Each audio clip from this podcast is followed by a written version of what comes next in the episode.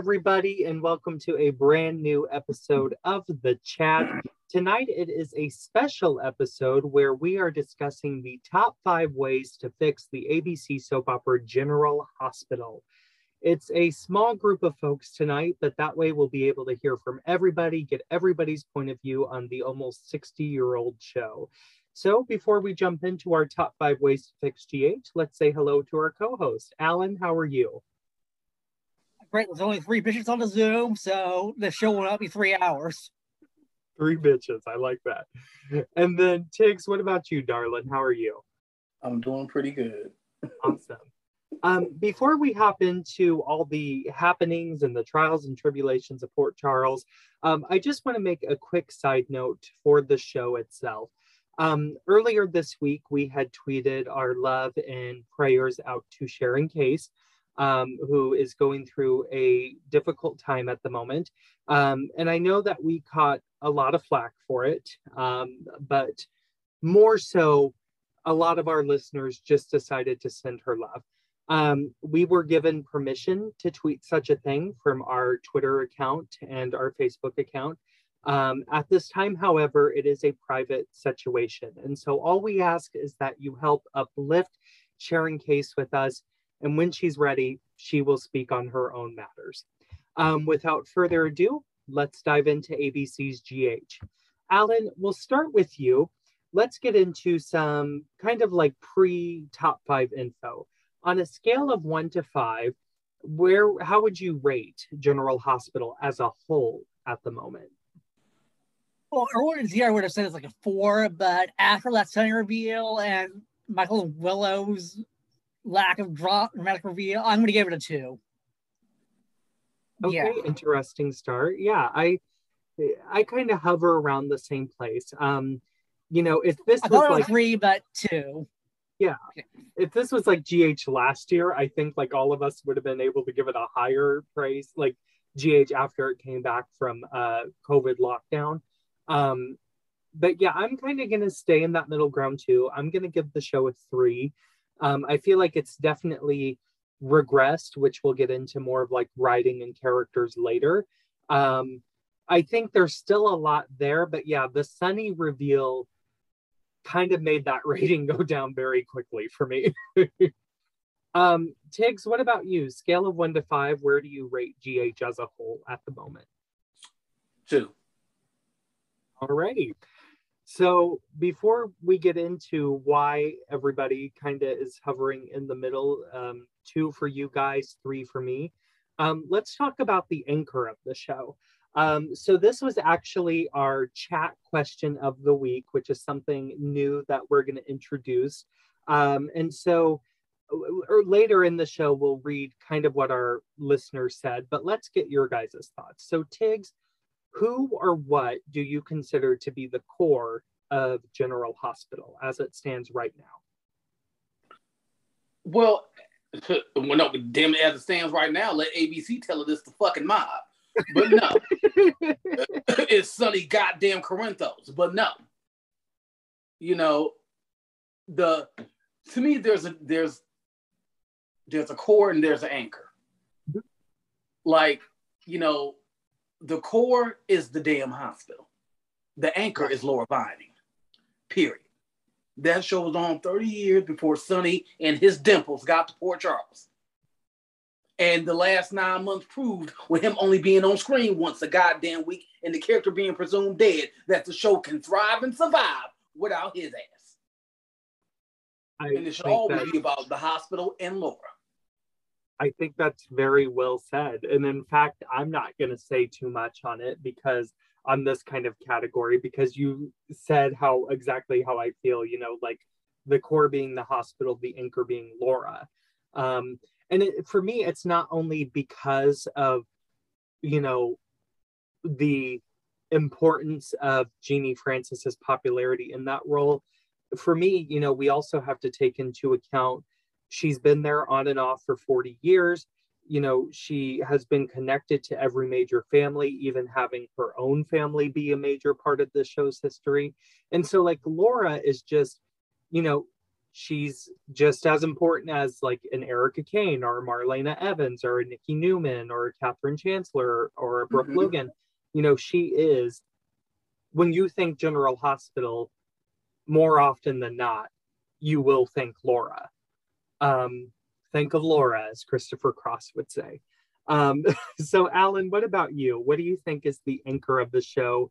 Kind of like the core. Do you agree with Tiggz's observation? It should be Laura, but ABC seems to think it's Carly because Laura Wright's on every damn day. I'm not one of those people who like hates Laura Wright for just breathing, and then she's a terrible exactly. actress who's just running the show. Oh, but yeah, Carly should not be on this much. She is not the Portal show. Carly is an antagonistic anti-heroine. That's who she is. She's not the core.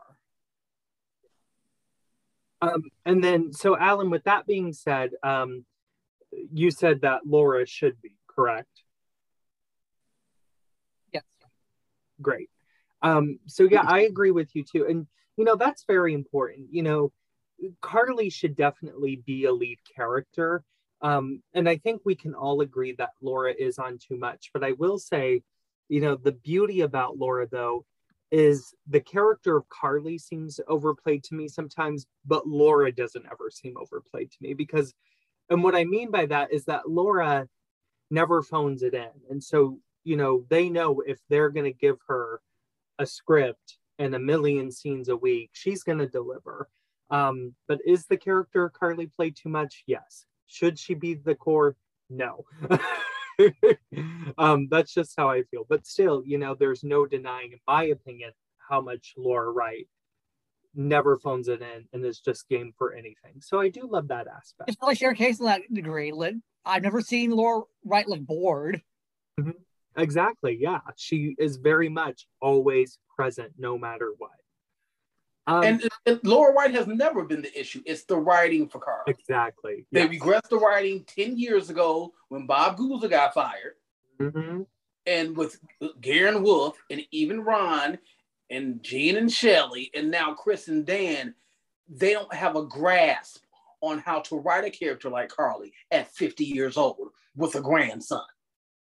And and like and I said, an infant and yeah, an infant. Yeah. And like like that's like like Alan said, she's an anti-heroine, she's an antagonist. And they always try to frame this as Carly, she's just fiercely loyal and protective. She's a vile bitch. She always has been and she always will be. And there's nothing wrong with that. People like the fact that Carly's a bitch. But exactly. She, but she needs to be called out on her bullshit and smacked every once in a while, like Sami gets on days. And that's exactly they're, what I was thinking. the same character. Yeah. If Carly mm-hmm. was still called on her shit like she was 15 years ago, getting the hell knocked out of her once a month, it would be a totally different story. But no, they try to frame that she's just such a good mother and loyal, fierce protector and all this and misunderstood. She's 50 fucking years old. She's not misunderstood. Bullshit. And then the, the, the time she's self-aware, it's very fleeting. Carly is self-aware for maybe two, three scenes, and then she's back to being to barking like the junkyard dog she is. Really, like even, the writing even she explains or she mentions anything to Jocelyn. You know, you would think Carly pulled a few high school pranks back in the 90s. Bitch, you destroy lives. And Jocelyn needs to learn the full extent of that. I mean, she like completely wrecked Tony Jones and AJ Quartermaine. Right. Like, like they, they look to whitewash and gloss over the shit Carly's done. No, don't do exactly. that. No, go ball to the walls with it. Because and that's not... more enjoyable to watch. And I think that's also more enjoyable for an actor to play. You know, it's they have to meet fans of the show who know the history of the show halfway. Um, because to me, just like you said, Tiggz, the character of Carly should be written just like Sami, who one remembers and knows who she is and doesn't apologize for it. Two, people can call her out. And three, it's a balancing act. You know, mm-hmm. one time, you know, you'll Sami will get a one upman, and then the next somebody will one up her, you know, like Kate or even her own mother. And so there needs to be a balance to the character of Carly, especially if ABC and the writers and the producers want us to continue to think that she needs to be this crucial to the show. There's got to be an even balance of it. But I think we we've always get punched out at weddings. That that was J six. Say we don't get our come up come ups at a wedding. She get punched out at a wedding. Mm-hmm. I totally agree. The, the thing with GH and their biggest problem, they act like because the character is popular, they need to be seen as a good person. They do it with Sonny and Jason too. No, it's like there's a reason. Victor Newman has been a son of a bitch since 1980, and he makes no qualms about it. Yeah. No, Sonny, you know, murders AJ in cold blood and then whines about it to Carly for six months. Bullshit. Exactly. That that that's what I hate. Like it was, uh, it, it made me sick to my stomach how he barged his bitch ass into Wyndemere the other day, charging up Nicholas. You let a little girl who you don't even know make you think the worst about Ava and Nicholas instead of, I don't know, calling the fucking house and confirming with the nanny that Avery was fine and Nicholas and Ava have not been near the damn house. No, you just went straight to Wyndemere. It's like yeah. the last nine months have been nothing. Sonny's learned nothing. He's reverted right back to form. The only difference is that he has feelings for Nina now. But other than that, the character has learned nothing. Which is so is disappointing because you know the, these amnesiac stories for kind of anti-heroes are meant to in the long run teach them something. It's kind of like that's how you're supposed to bring up the denouement of these amnesiac stories for anti-heroes and heroines is they're supposed to learn something. And Sonny spent this long you know nine to ten months in this story and he hasn't learned a damn thing which makes no sense even to who the character is. You know, I think who Sonny really is is somebody who is the misunderstood man who tries to figure it out. But yet we never get that, you know, with any writing regime at this show. Um, but anyway, let's hop into the top five. So our top five categories are going to be kind of the same that they were for our Days of Our Lives and Young and Restless episodes. We have character most in need of a story, character you want to return, a story you want dropped, a part of the show you're liking, and finally, we'll end with discussing the executive producer and head writing regime. Um, so, Alan, let's start with you. What character, uh, which character, excuse me, do you feel is most in need of a story, and what would you do with that character? Molly. She's such a vital character because we've known Haley Pullos has been in this role since she was a child.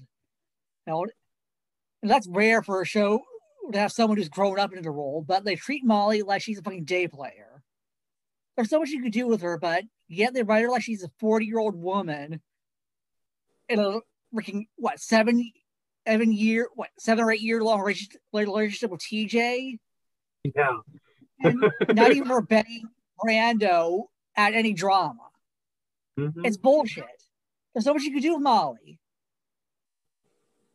I totally agree. And, you know, I didn't even understand. I thought that under Ron, you know, creating the book storyline, creating TJ and Molly, adding, you know, in like that one Taylor girl who was related to Felix, you know, I thought he was going to do something there, but you know, then the canvas kind of got very crowded around that point that for some reason they all got pushed out.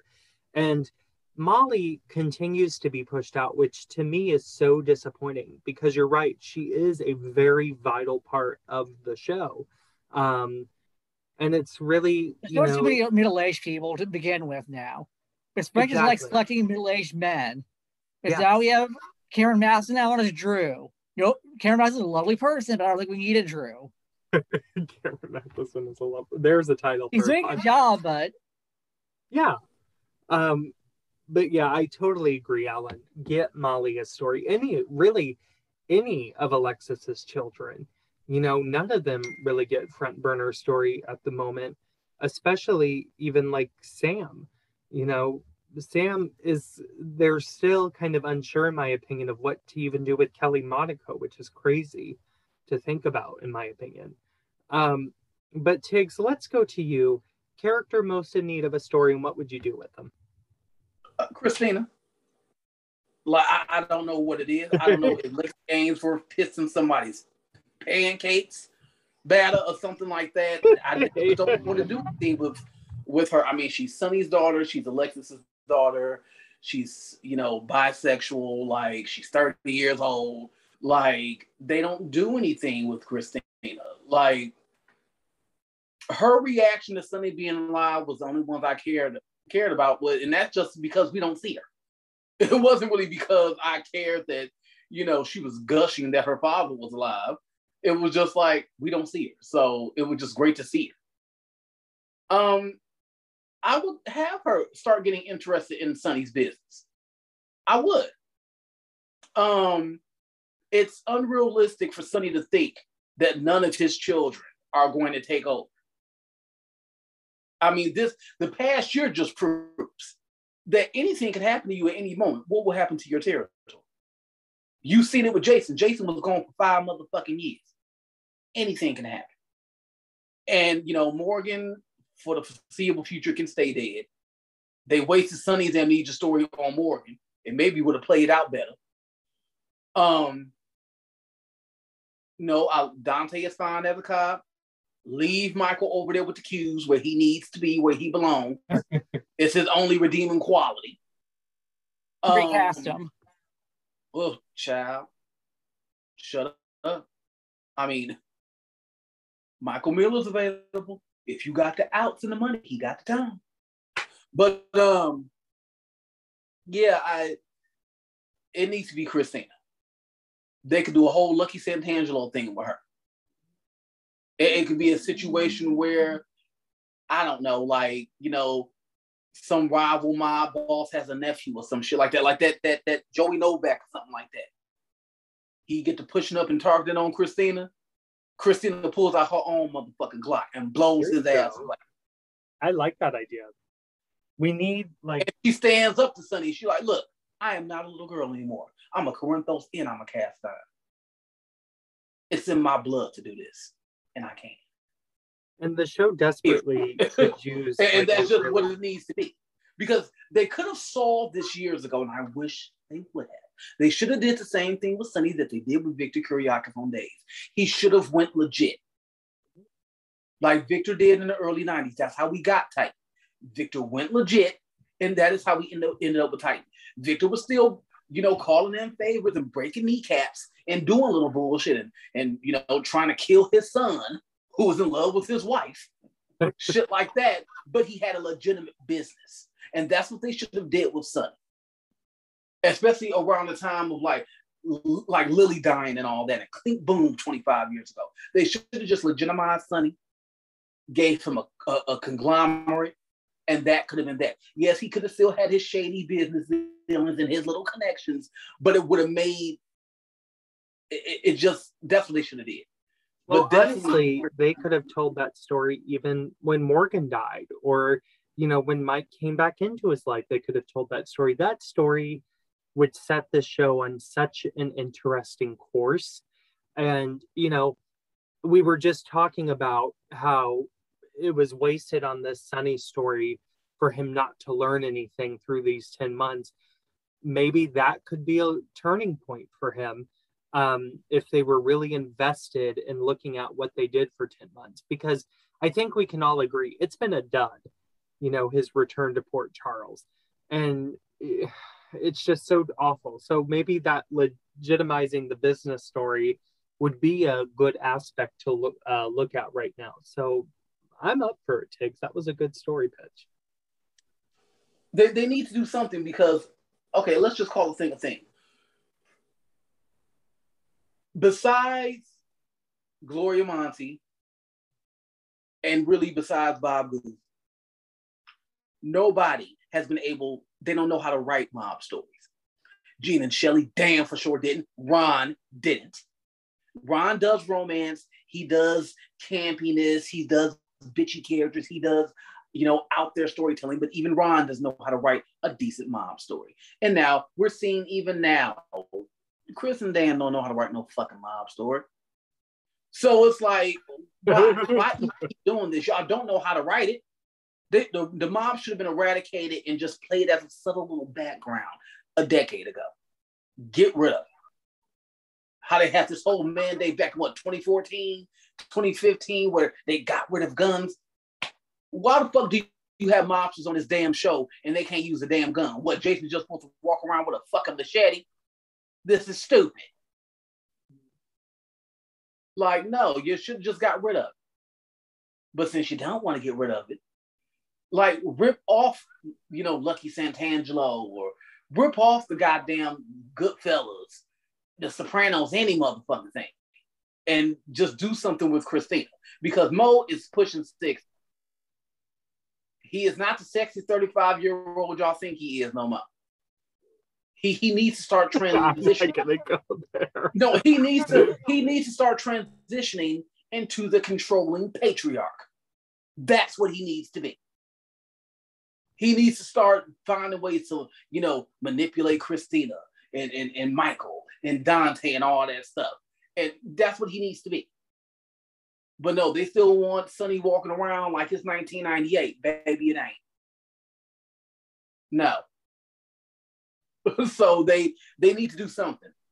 And, uh, it seems like the only way Kristina would get involved in that is if a, a situation like that happens where she's kind of like forced into. And she just like, like. And out of all the kids, you know, it would make sense for Kristina to be the one to take over for Sonny.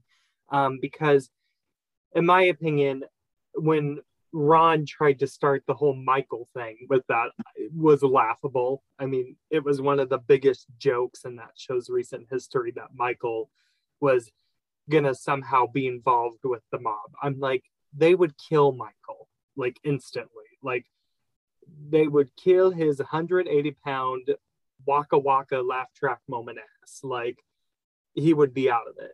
And I kind of like having Molly even though I wish they would do more with her, I do kind of like having still her be the woman who's kind of growing up too fast um, and kind of realizes it here and there. But Kristina is just truly a force to be reckoned with. And, you know, Lexi Ainsworth would be just amazing to take on that storyline. It would be hot from day one with her in it. And you can bring on a woman that's from a rival family to fall in love with Kristina. Yes. You can make it love story too. Yep. Alan, that would be so majestic of storytelling. I, yeah, I it could be. That. It could be. They could have the daughter of Buscema, who just got murdered, like fall for Kristina, or something like that. It would be perfect. It would be, you know, kind of a little bit of Mr. and Mrs. Smith, you know, modern day with Kristina and this other woman and navigating the mob and love and it, w- it would be so so good and i really think that story would always make for you know something great in the summer leading into like a november sweeps or something um, so yeah i'm totally on board for that um, for me the character most in need of a story um, i'm going to say monica Quartermaine. um, i would kind of like you know how days of our lives is doing it right now with bill hayes and this kind of giving him a big story and realizing that age doesn't matter and you know still treating these stars like hey they're on the canvas they helped build the show they matter too and i kind of want like the same for leslie charleson as monica um i would love it if we could go back to monica's kind of origin story and dig into her past about being an orphan and who she was before gail and port charles and you know maybe come up with a secret or even an old friend. I think it would be really interesting to explore who Monica is at her core, especially as her family is going through so much reconstruction and especially as so many people are living in that house and tying it back to Monica as a whole, who is such an unbelievably important character would just be amazing. And of course, you know, always seeing Leslie Charleson is a treat. So I would love something tied to history, definitely for Monica. So let's discuss now the return, the dream return of a General Hospital character. I mean, there is an unbelievable astronomical amount of people to choose from. But Alan, let's go to you.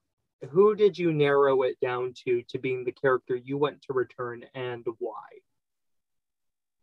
I think it's time to bring Lulu back. She's been in the coma for a year now.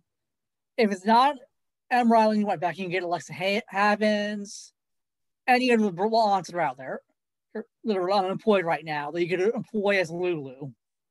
And since Dante's back and he's dating Sam, it's the perfect time for Lulu to come storming in and get her man back.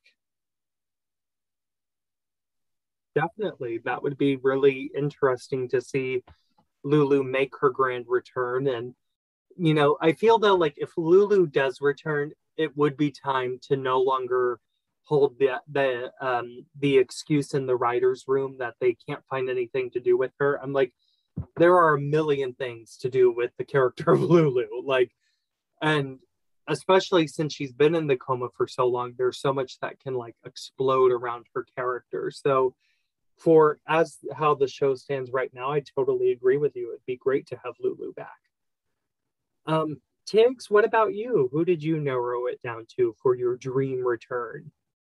Oh, of course, the goddess, Brenda. because at this point, that's the only way. That was my pick too. Get me, you're gonna get me to re- even remotely give two fucks about Sonny again. I cared more when he was Mike and didn't know who the fuck he was. Now I just know. Brenda makes Sonny tolerable for me. I don't give a fuck what you got to do. I don't give a fuck if you got to put Minnie Mouse on the motherfucking pole. Get the money to bring back Vanessa Marcil. Period. I, yeah, That's I totally agree. You you get Brenda back. I heard the Franks asked her back, and she says no. It got to be a money thing. It got to be because her and Mo get along just fine. So it's not that. It got to be a money thing. It got to be. For once, it's not that because we know plenty of people who were involved in super couples who uh, don't exactly like each other. Yeah, uh, no, her and Mo love each other It's not that. I think yeah. it's money because that's one of the reasons why Frank is still there because he knows how to stretch a dollar and makes George Washington holler. and it's just because he acts like the only person that, that the two people who are worth any kind of real money around there are Jason, LB, Steve Burton, and Mo. And they still value the men. Because I guarantee you, Laura Wright ain't getting paid what she deserves. I guarantee you she ain't. But um, yeah, that would be mine. And you know, I would want her to come back with a bratty teenager. that his kid, and I don't care. Yes, I know Sonny has a thousand children, but Brenda deserved to have his kid first. Shit. But um, she could have been pregnant when she left and lied about it. Or hell, even they don't want to do that. Fuck it. She already had that one little brat. You know, let him come back. He will be around Jocelyn age by now. Let him come back and start some shit. I mean, they can do anything. But yeah, bringing Brenda back, she would. She ain't gonna bring back the eight hundred thousand she brought back in two thousand two. But I think my girl could score a good two hundred and thirty-five thousand if they did it right. But they need to. Brenda needs to come back. Cause yeah, I like that. Either Brenda or they need to find somebody that Mo got chemistry with. I mean, he got chemistry with Cynthia Watros, but hmm, but they need to do something. Cause yeah, as right now, Sonny could have really died on that bridge. He could have went right down with you. Um, yeah, I totally agree. Brenda was actually my pick too, not only from a ratings perspective, but there is so much left unsaid with that character. And it would be nice to have Vanessa back for an actual long stint. Um, you know, you even have when she was last on the show during the uh, 50th anniversary season, you know, she even professed her love to Sonny again. Um, and, you know, they came so close to leaving town together. And so I feel like even that thread is dangling and left unsaid. And, you know, how would she react to him having been gone that long? And, with the amnesia and in Nixon Falls. And so it would be really interesting to see the dynamic played up with how Brenda would fit into Port Charles in 2021. And, you know, like you mentioned, Tiggz, you brought up her son Alec, and so it, it would be interesting to see where Brenda is. And I totally agree. She could probably still bring back 275,000, maybe even 300,000 viewers and keep them. That's the biggest thing about Vanessa is she keeps you there. Um, very few people leave the viewership after her initial entrance. Um, so yeah, we'll see. Hopefully, fingers crossed, we can see our Brenda back one day. Um, so let's get into some storylines for the current canvas of GH. Um, Tiggz, let's go to you on this first. What is a story you want dropped? Something that's not really working for you, not really floating your boat here.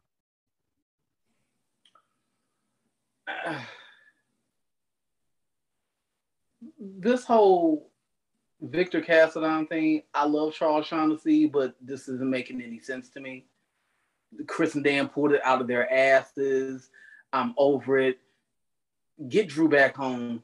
Cameron Mathison been on the show. He been on. Screen. It went from oh, it's taking him so long to come on to he been on for two months. Shit, and it's just I, I don't care about this. Like, what is Victor's end goal? Like, what? This is stupid.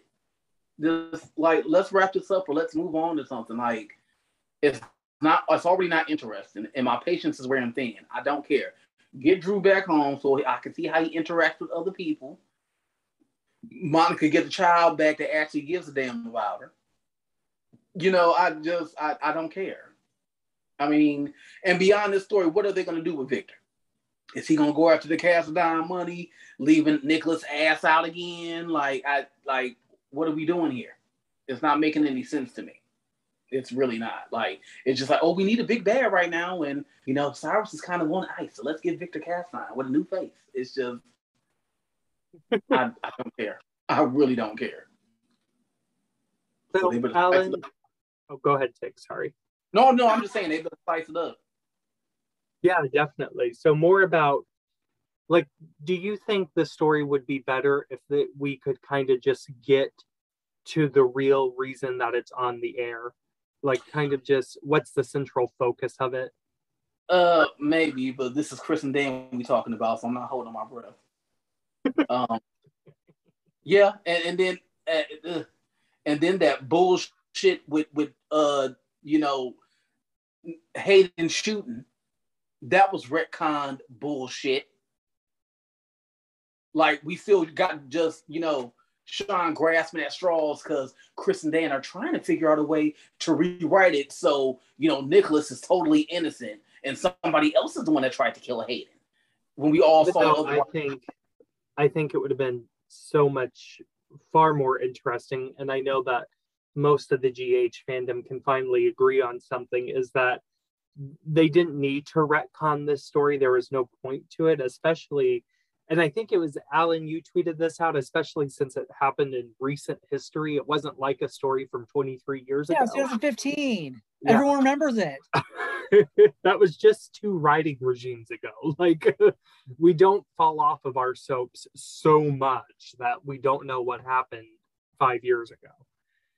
Um anyway, Alan, let's definitely go to you. What is a story you're not feeling is working on the show? I have two. Number one is Michael and Willow. They're fucking to call them vanilla would be insane insult to vanilla. Vanilla has an actual flavor. Those two are like fucking rice cakes that the fat people eat lose oh weight. Oh flavorless. and my second one is Austin. It's clearly it did not have a plan going in, so they just came up with something on the fly. And now he's one going around saying Leo's autistic and Olivia's all, are you calling my son the R word? And it's it's bad. It's just bad. He has no chemistry with Maxie. It's he just needs to die it's really rough and it's gotten so rough to me that it just seems like an afterthought like you know when kind of like they don't want to let a character go because they're still in their contract but it kind of looks like they've let the character go. That's how I feel this character is for Roger Howarth this time around. He just brought back Todd, but ABC next flat. Which was such a stupid choice. Like just bring back Todd. And you know, I was not which I made this known, I was not a Franco fan, but at least he had some sort of purpose on the show. Like I I understood why Franco was on the show, even though I wasn't a Franco fan. And so like now I'm just wondering what was the point of giving Roger Howarth his 86th character on the show in the past six years? You know, it was just Getting employed. That's it. Yes, I guess. He I mean, just he- needs a he needs a love interest, like because it does feel like they dropped the ball. Like the character's been on screen for five months, Exactly. and this this like he has a purpose. He's a fucking Quartermaine, so that's fine. But we all know with a lot of characters, and even with Roger, like I mean, yeah, Roger's a good actor, but Blair saved his ass on One Life to Live. Yeah, Like, Blair and, you know, with his yeah. yeah. and with his version of Paul on As the World Turns, Meg and Emily and Rosanna saved his ass. Okay, here I loved me so You know, McClay to Roger Howarth. Yeah, and, and, and either with Franco, Liz saved his ass. So you know, it's just he's as good as who they put him with, like Michael Easton. He's as good as who they put him with. Yeah, So definitely an iconic and great actor, but it definitely hinges on who is he in a relationship with. Yeah, like testing with Britt, testing with Terry. Ooh, he and Britt would be interesting. You, you know what I'm saying? Because yeah, him and Maxie, it ain't, ain't it ain't working for me. Now I am interested to see how Drew factors in because I think Drew, I think Cameron and Kirsten would have chemistry. I- I think I- he'd be and plus, and also, he's a little bit Cameron. Yes, Cam and Roger are around the same age, but Cam's a little bit more youthful Mhm. for Maxie. It's like, More yeah, masculine. yeah, oh Lord, Kelly Thiebaud, yeah, you know Kelly it's true, Thiebaud- Kelly Thiebaud, her and Kirsten Storms are around the same age, but Kelly Reed's older. That's why she worked with Jason, and that's why she could work with um Austin. But even though Kirsten is 37, Maxie still kind of reads early 30s almost. You know what I'm saying? Like Austin just seems kind of too old for her. Oh, But no, I think totally I agree think I think I think Drew will read a little bit younger and look better with Maxie. And I think the chemistry will be there. Cause I'm not sold on how he gonna be with Kelly. Mm, I don't know. But yeah. but yeah, all you need to do is just find him a love interest, like, and he can work and move him past the whole, you know, getting his piece of the fortune or whatever like that. Just give his ass some Quartermaines, some ELQ shares, and let's move on with it. Because he really doesn't care about the money. He just wants to be a part of the family. And they need to drive that home. So let him, you know, discover that Leo's autistic and let him, I don't know, save Olivia from certain death or something, and or let him save Monica and sh- when she has a dizzy spell that'll endear him to the family and we can move on. I mean, they ain't got to be buddy buddy, they're Quartermaines, but at least they can just kind of stay off his neck and they can move him on to something else. I totally agree. Yeah. Um, so lots of talk about how that character can develop, and we'll, we'll see where it goes. Um, in my opinion, a story that needs dropped or even kind of sped up, you know, sometimes I shouldn't always say dropped, but maybe let's get to the meat and potatoes of what you're trying to do as a writer. But for me, it's this Esme history kind of thing. Um, I'm okay with the character. I like the actress, but I want them to hurry this up and not make some convoluted backstory about who she is and how she fits into the young scene of the show. Because right now there's too many dangling plot threads to her that GH has to realize. Jamey Giddens once said this best about Jean and Shelly that they're not the writers of The Edge of Night. You're the writers of General Hospital. So, you know, just make it General Hospital. You don't have to do these long, two year long backstories before we learn who she is, like they've done with every new character in the past nine years. And so, you know, who is she related to? What is this adoption really? Let's just get into it. You know, in my opinion, her last name should have lined up with Larry Ashton's half brother, but it looks like they're not going there. But all in all, they just need to tie up the loose ends for me to continue to want this character on my screen. Or you know what? Make the hard choice and cut her. You know, it's okay. Not every character has to be some deep, dark, secretive character. It just doesn't always work like that. But GH has struggled with that for many years now, in my opinion. So I don't know where they'll go with the whole Esme story. No, I'm pretty sure she's either going to be some crazy fan or she's she's some brat of Ryan's. That's exactly. what she, she's going to be. I mean, they could have went a little convoluted and made her Ava's daughter. I know some people didn't. Well, I just don't see Ava doing that and giving someone up for oh, adoption. Oh. I'm like, well, I'm like, well, women have done it before. Sometimes you can already have a kid and then end up pregnant again. You can't afford to have two kids, so you give one up for adoption. Ava wasn't always a rock and sock and art deal. Yeah, and Ava's you mother know? is Delia Ryan. And so we know that she comes from that middle class, you know, kind of background. We know that she's always been a scrappy woman who survives by herself. And so it would totally make sense eh, to me if Esme was her daughter, and I'd be okay with that. So yeah, yeah because it, it, it, it would also explain her complicated history with Kiki, and you know how she learned from Kiki's death and giving up Esme, why she you know fights the way she does for Avery.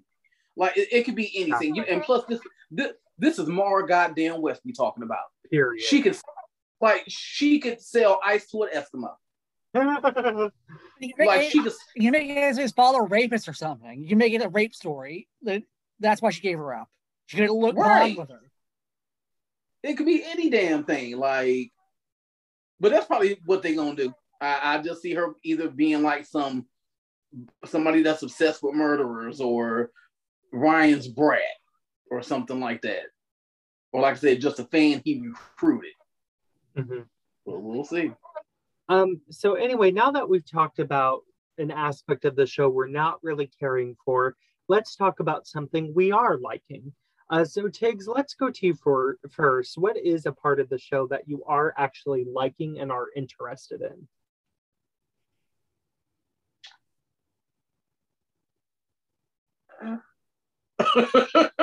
no, it's not like I'm hating the show. It's just I guess I would say I'm, I'm interested in the potential of a lot of things. Okay. I'm interested in the potential. If we were all able to come up with something for the Young and the Restless a few months ago, we could come up with something for GA. Yeah, yeah. I'm, I, I, I'm, I'm interested in the potential. You know, the potential of Valentina and Anna finally getting it together. The potential of Finn and Liz going somewhere before Hayden comes back and fucks all that up.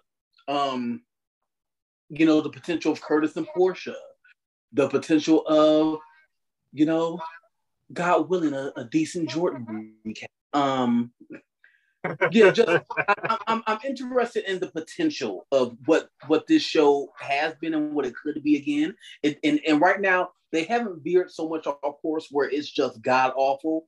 They, you know, it's, it's almost just like they're taking a detour that they didn't need to take. All we gotta do is just get them right back on, on, on the highway. Get them back on the main route and they should be fine. It only takes a couple of little tweaks. But because overall the show isn't terrible, it's still watchable. It's just I need it's a heading down a slippery slope. Yeah, because it, it act they they they're it's like kind of like with Y&R Like they're avoiding conflict, they're avoiding drama, they're avoiding maximum impact.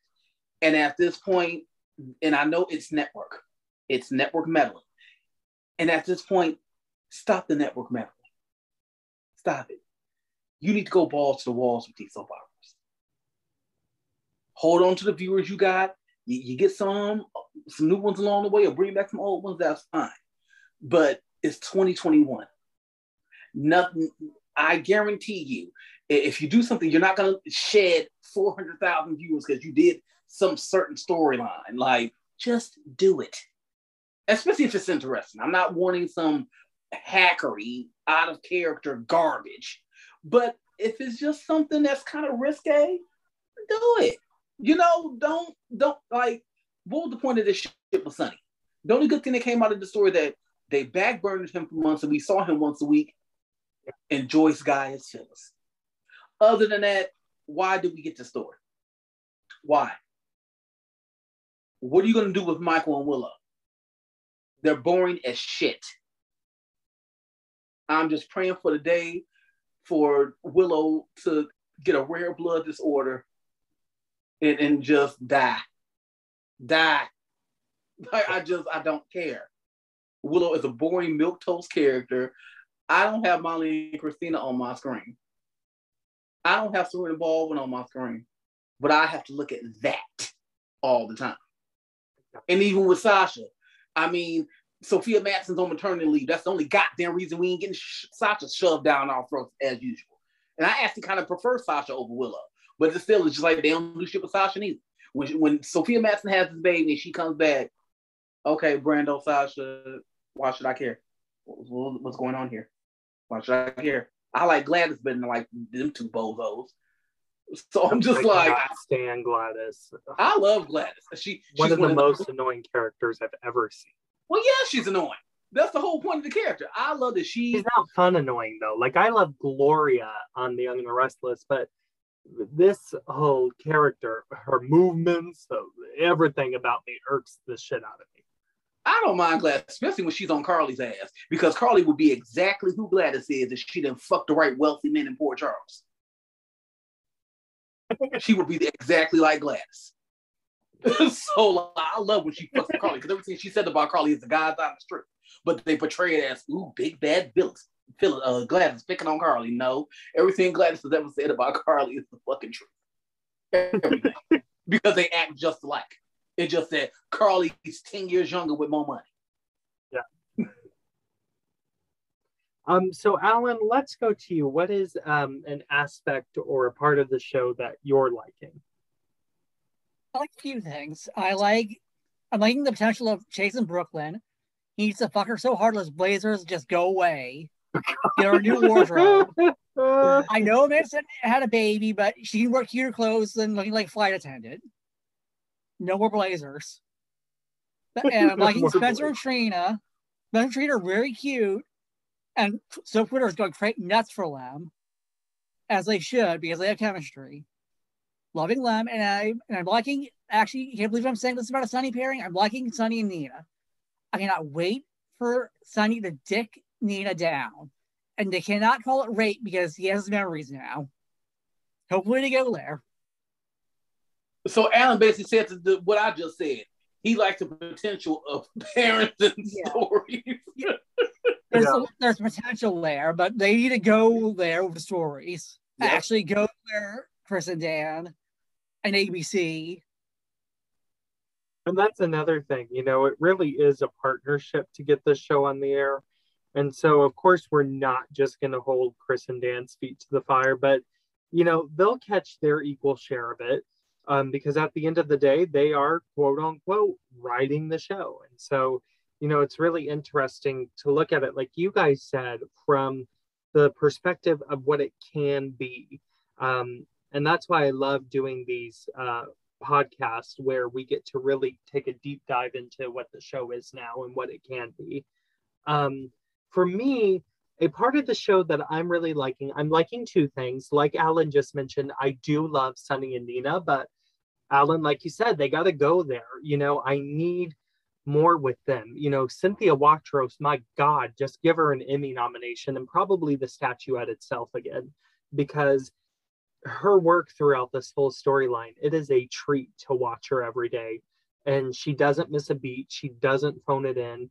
And her chemistry with Mo Benard is truly undeniable. So they just need to tap into that and they need to make that conflict. You know, Tiggz, I think it was you who said that, you know, the show is scared of conflict. And so just get into it, um, see how it works out.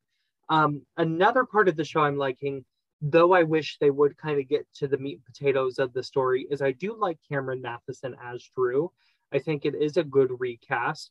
Um, he's bringing it. He looks great, by the way. Okay, look, I feel like I grow, you know, ovaries every time I see him on my screen. Um, and I love, you know, the potential of him getting back to Port Charles. But if they could just speed it up, I would probably love it a little bit more. Um, so finally, let's talk about executive producer Frank Valentini and co-head writers Chris Van Etten and uh, Dan O'Connor. So they faced a resurgence last year after COVID lockdown. The show was hot, it was ready to go. A lot of us called it the best daytime drama on the air at that point with the floating rib explosion, with Tracy's uh, short return arc. Um, it was really firing on all cylinders. Um, but now it's kind of regressed a little bit, as we've talked about here tonight. So, Tiggz, let's go to you. On a scale of one to five, what do you give the executive producer, Frank Valentini, and then what do you give the head writing regime? And then why are you giving them the ratings that you will?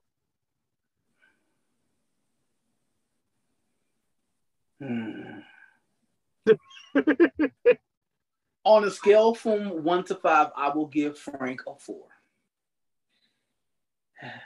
And I hate to say it, but it's what has always saved his ass.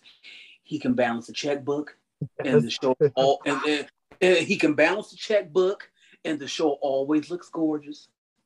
It's always under budget. And Port Charles feels like a real city because it's 87 people on the campus. um, you know, that's always been his thing. He didn't get a full five because, you know, sometimes he doesn't like to let Mark Teschner do his job. And he likes to hire, you know, people he likes and people he's ran into at Trader Joe's and all that other bullshit.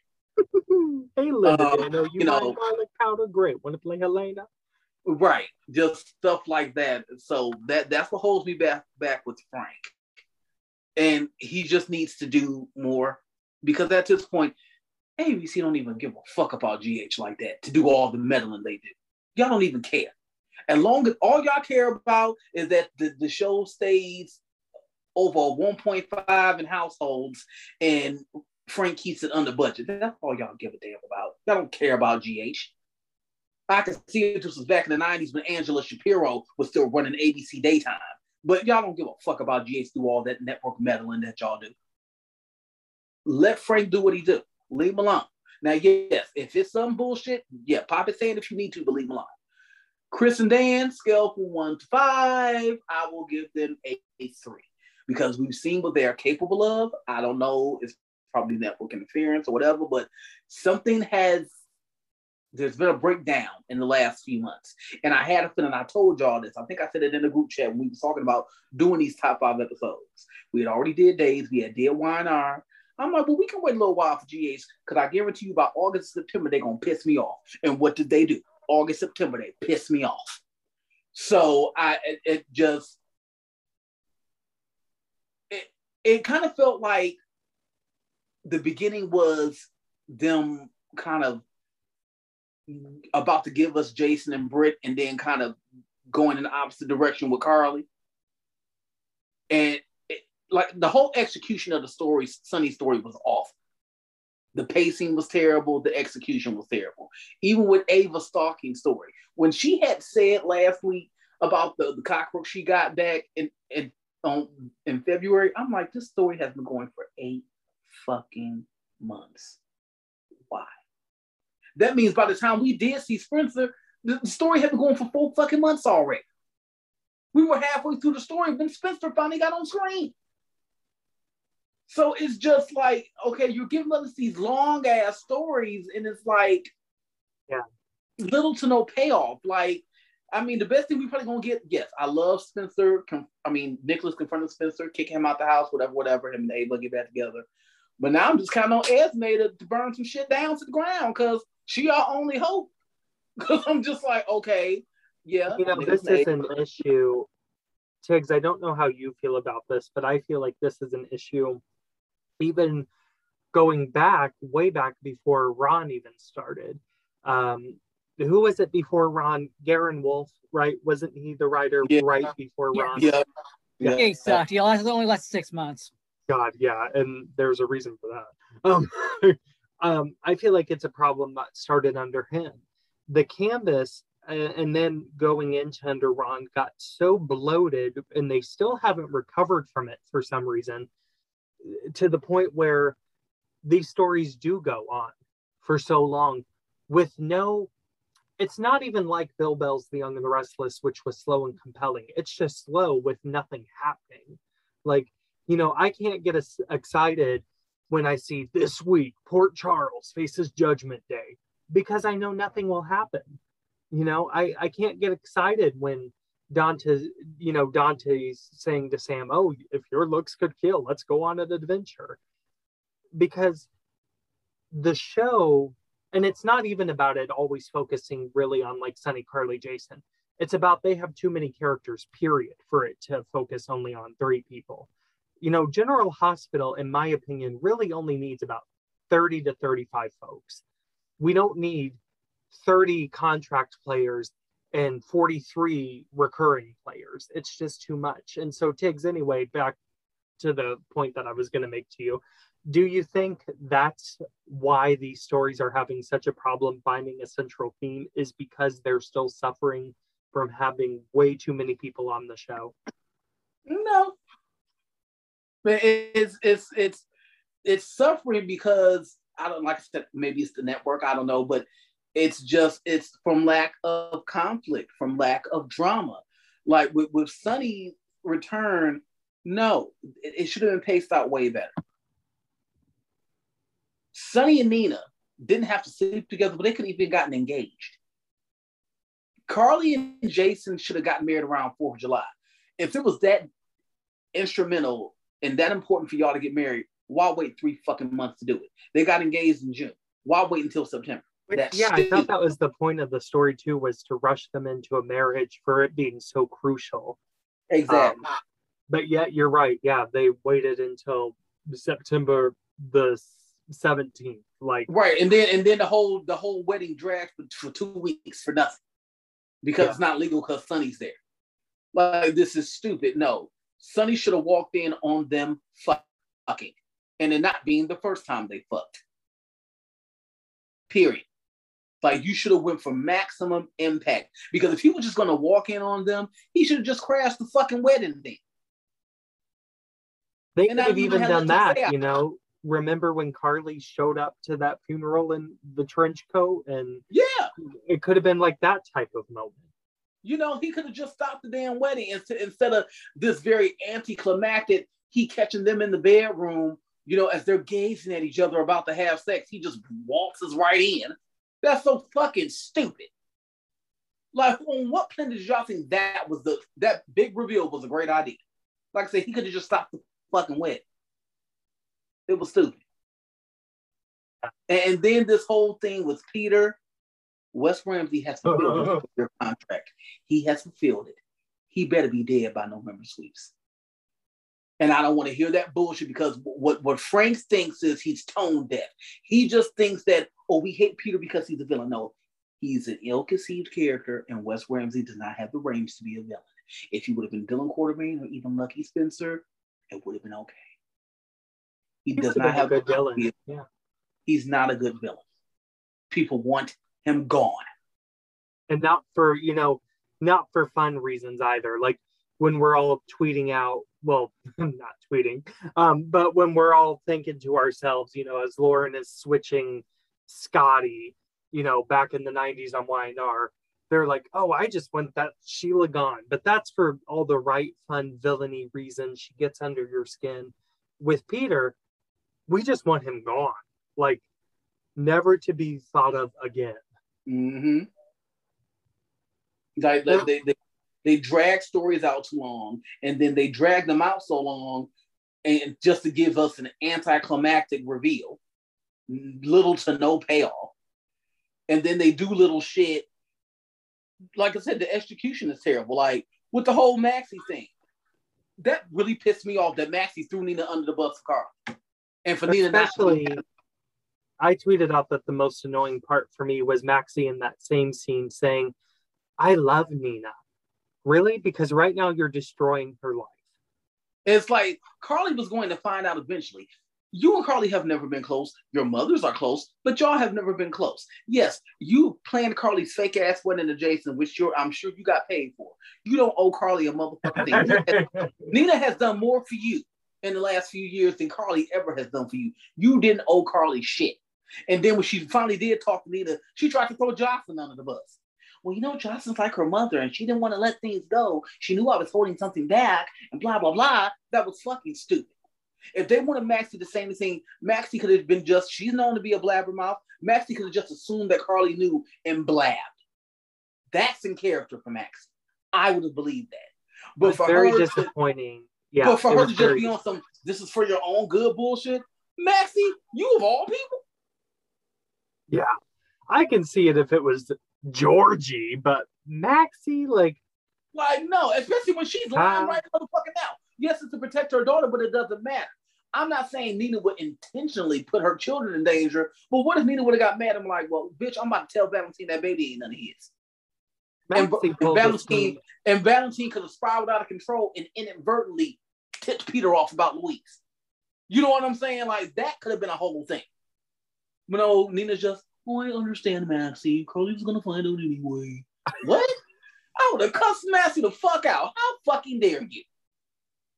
How Yeah, I would have taken you? Maxie to task. I would have been like, after I stood by you, you know, with, you you know, when uh, Nathan died and uh, all of this. I mean, even And and Nina knows the baby secret. She knows the baby secret. Yeah, th- that's what I'm saying. Like, that's why I said she could not even been thinking about Peter. Nina's first reaction should have just been like, I'm telling Valentine that baby ain't his. And she could have told Valentine that he could have, you know, played Auntie Maine for a few episodes and spiraled out of control and, and inadvertently tipped Peter off like, like, wait a minute. But no, If that baby, you have if that baby is in Valentine's, then who is she? Is she Louise? It could have been something like that. But no, we get, you know, Queen Carly must know the truth. Max, Well, yeah. and well, then if it you have me, to If that were me, I would want to know the truth. I think you have the to fuck retcon the Maxie Nina relationship for no reason at all. The retconning a relationship can sometimes make sense to story, but this was one example where it made zero sense to the furtherment of the plot. And I, I was just not okay with it. Tiggz, what you know, I thought was a good point you made is Maxie would do this to Nina if she was backed into a corner, but she Yeah, wasn't. or like I said, by accident. It could have been just one of those things where she just assumed that Carly, because that that would have been me. Well, I just assumed that Carly knew. I didn't know her husband didn't tell her a damn thing. exactly. You know, it could have been something like that. Instead of just, you know, all of a sudden Mariah Maximiliana Jones is the morality police. I, I, I love I love the growth, but she ain't growth that much, especially when she's currently lying about something. I know it's to protect her daughter, but so what? She's still lying. And what Yeah. she's doing is a, and what she's doing is a crime because you are wasting police resources. Yeah. Looking for that child. And you know where the fuck she is. especially when her last husband was a cop and she comes from a family of cops like but yet she's doing this for nothing literally because- for nothing Yeah, because it's like, no, it ain't no way they could have gotten Maxie in that baby in WSB custody or police custody, anything like that, and kept her away from Peter until they caught her. Like it's just, ugh. Um, that, that, that that whole angle just really pissed me off, and and, and then what made it even worse, they was almost trying to shoot the messenger. Carly just like, how long did you know? When did you find out? Was like, look, bitch. No, I did not stand by and plan your wedding to Jason and collect a check knowing Sonny was alive. Calm the fuck down, or I wouldn't be telling you right now.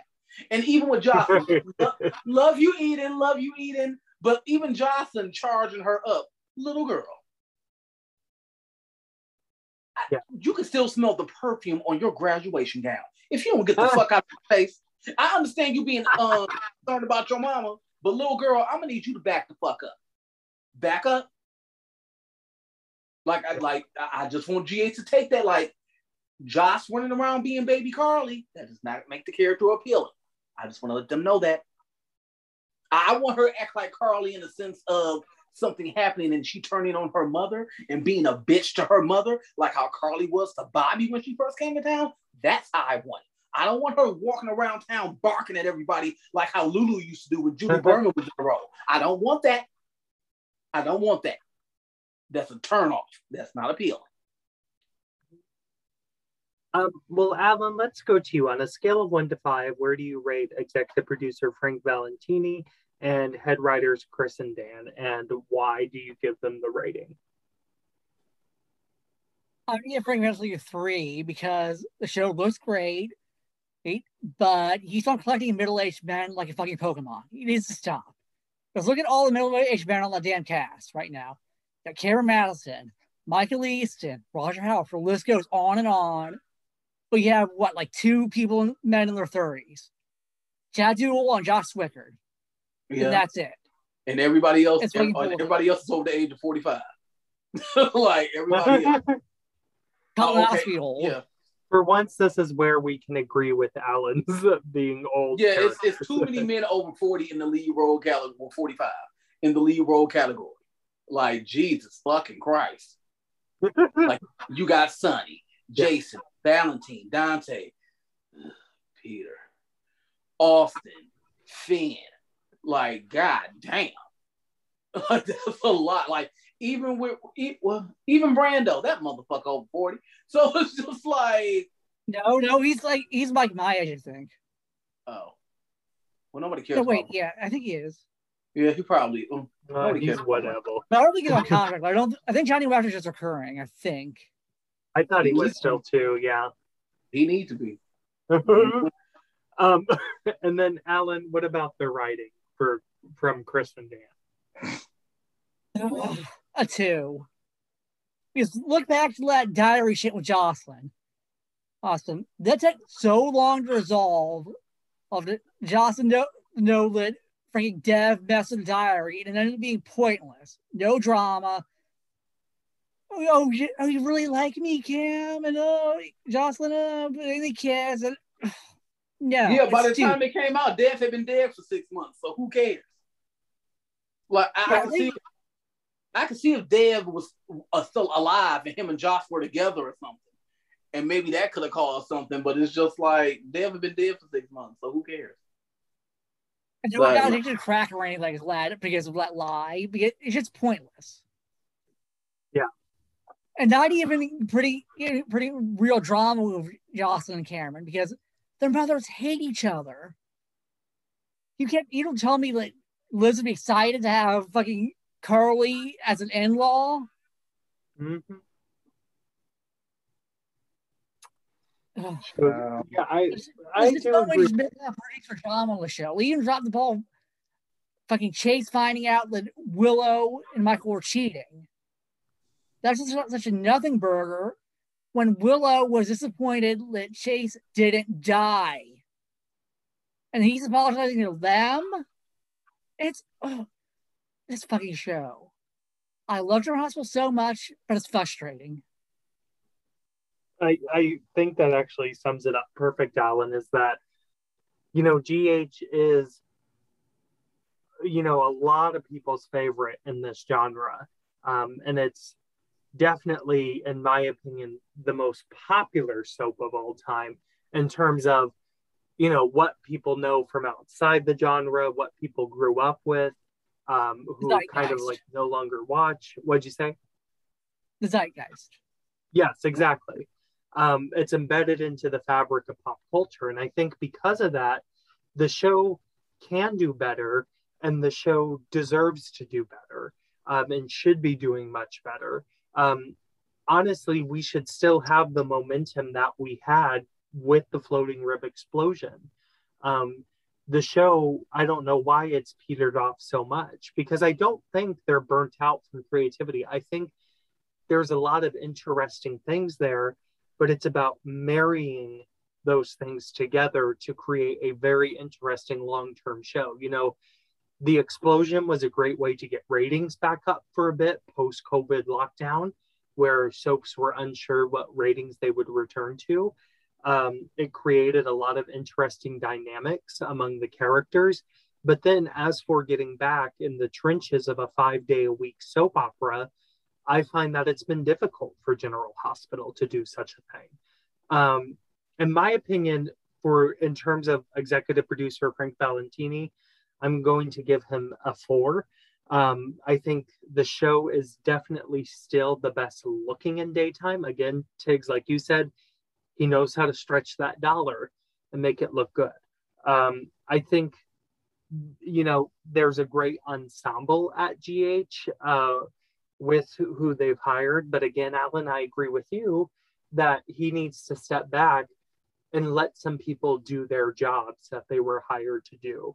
Because it's very complicated to have a multi-generational soap that's almost 60 years old and then every character be in their 40s and 50s you know in terms of who's leading the show.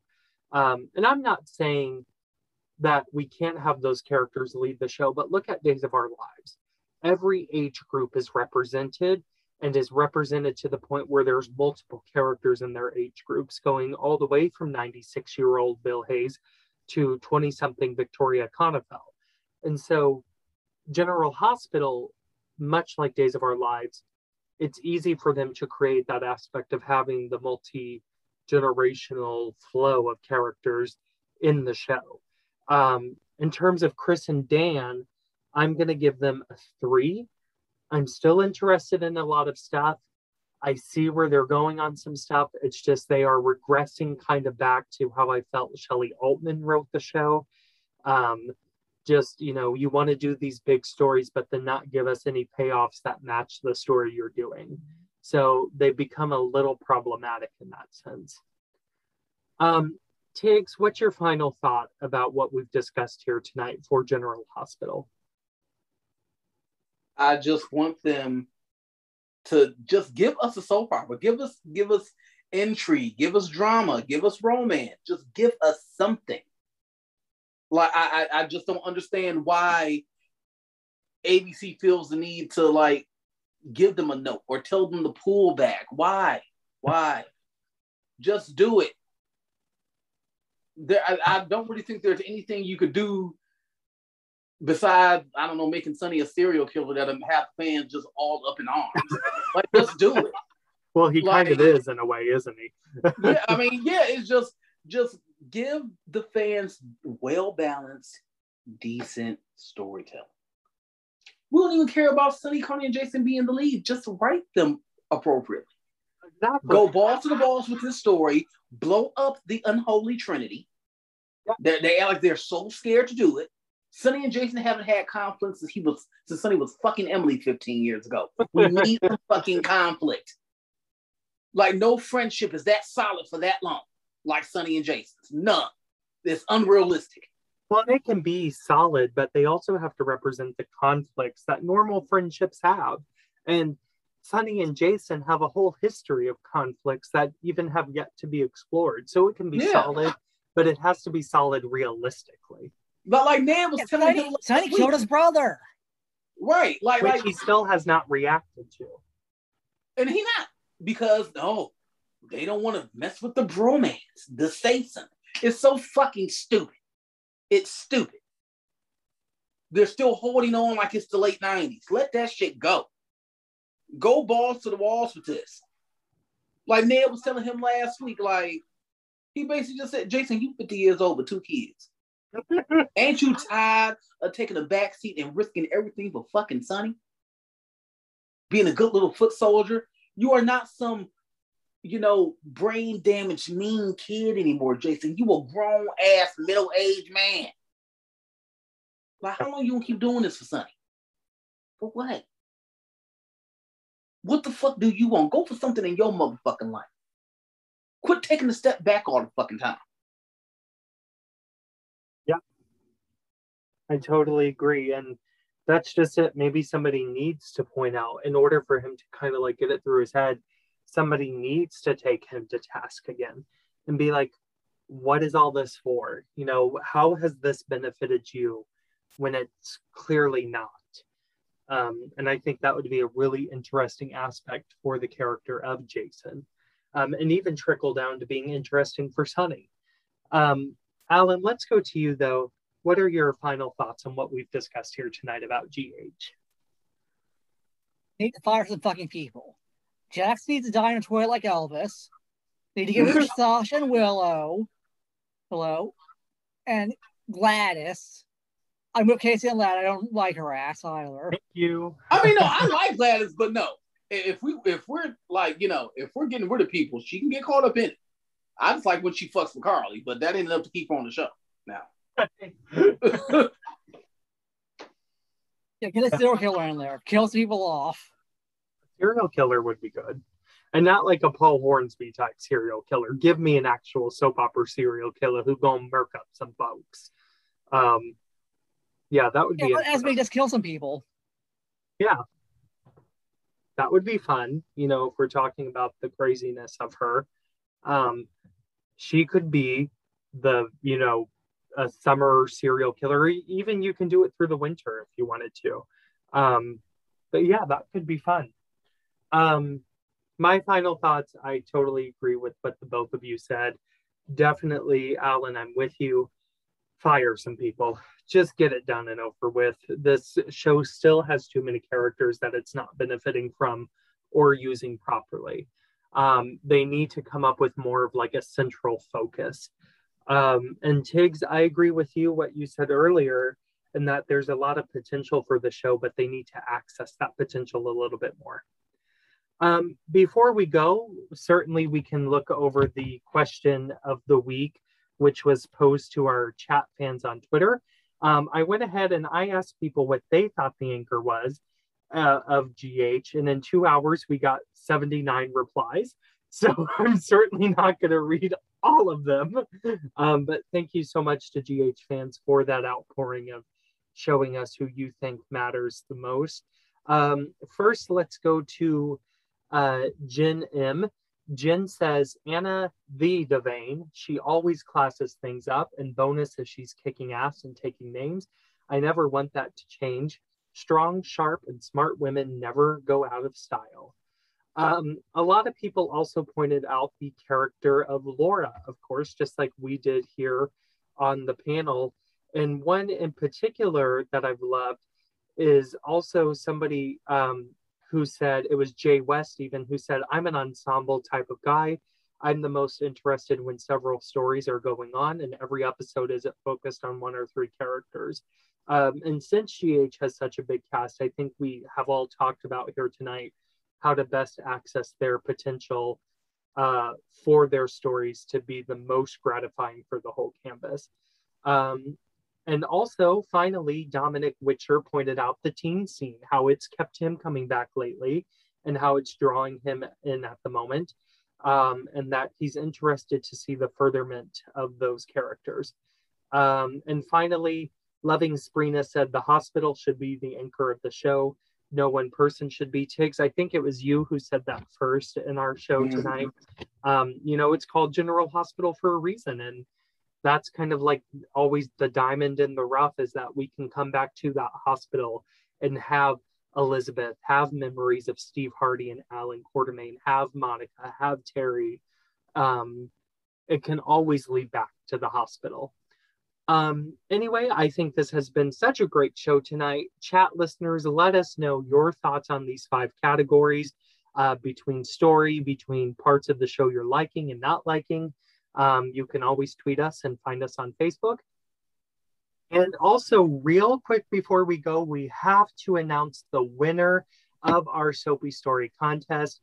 We had a lot of great entries to look forward to but the one person who won it, drum roll please, and who will be joining us for one episode on the panel is Angel. Um, at Tornado uh, Song is her handle, and she is an amazing lady who's going to come on and she's going to have the chat with us about the world of daytime TV. So, congratulations, Angel, and we cannot wait to have you on the panel for a special episode.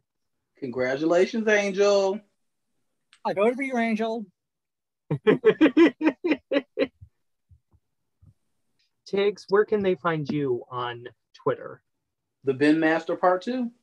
Wonderful. And Alan, what about yourself? Alice Rappa. Awesome. You can find me at KCS Hutch. You can find our show on Twitter at the chat underscore podcast. You can find us on Facebook at the chat show podcast. And remember, there's always so much to chat about, but as you do chat, just remember to be nice and friendly and try to be a great person and make the day as wonderful as you can. We'll see you next week. Good night, y'all.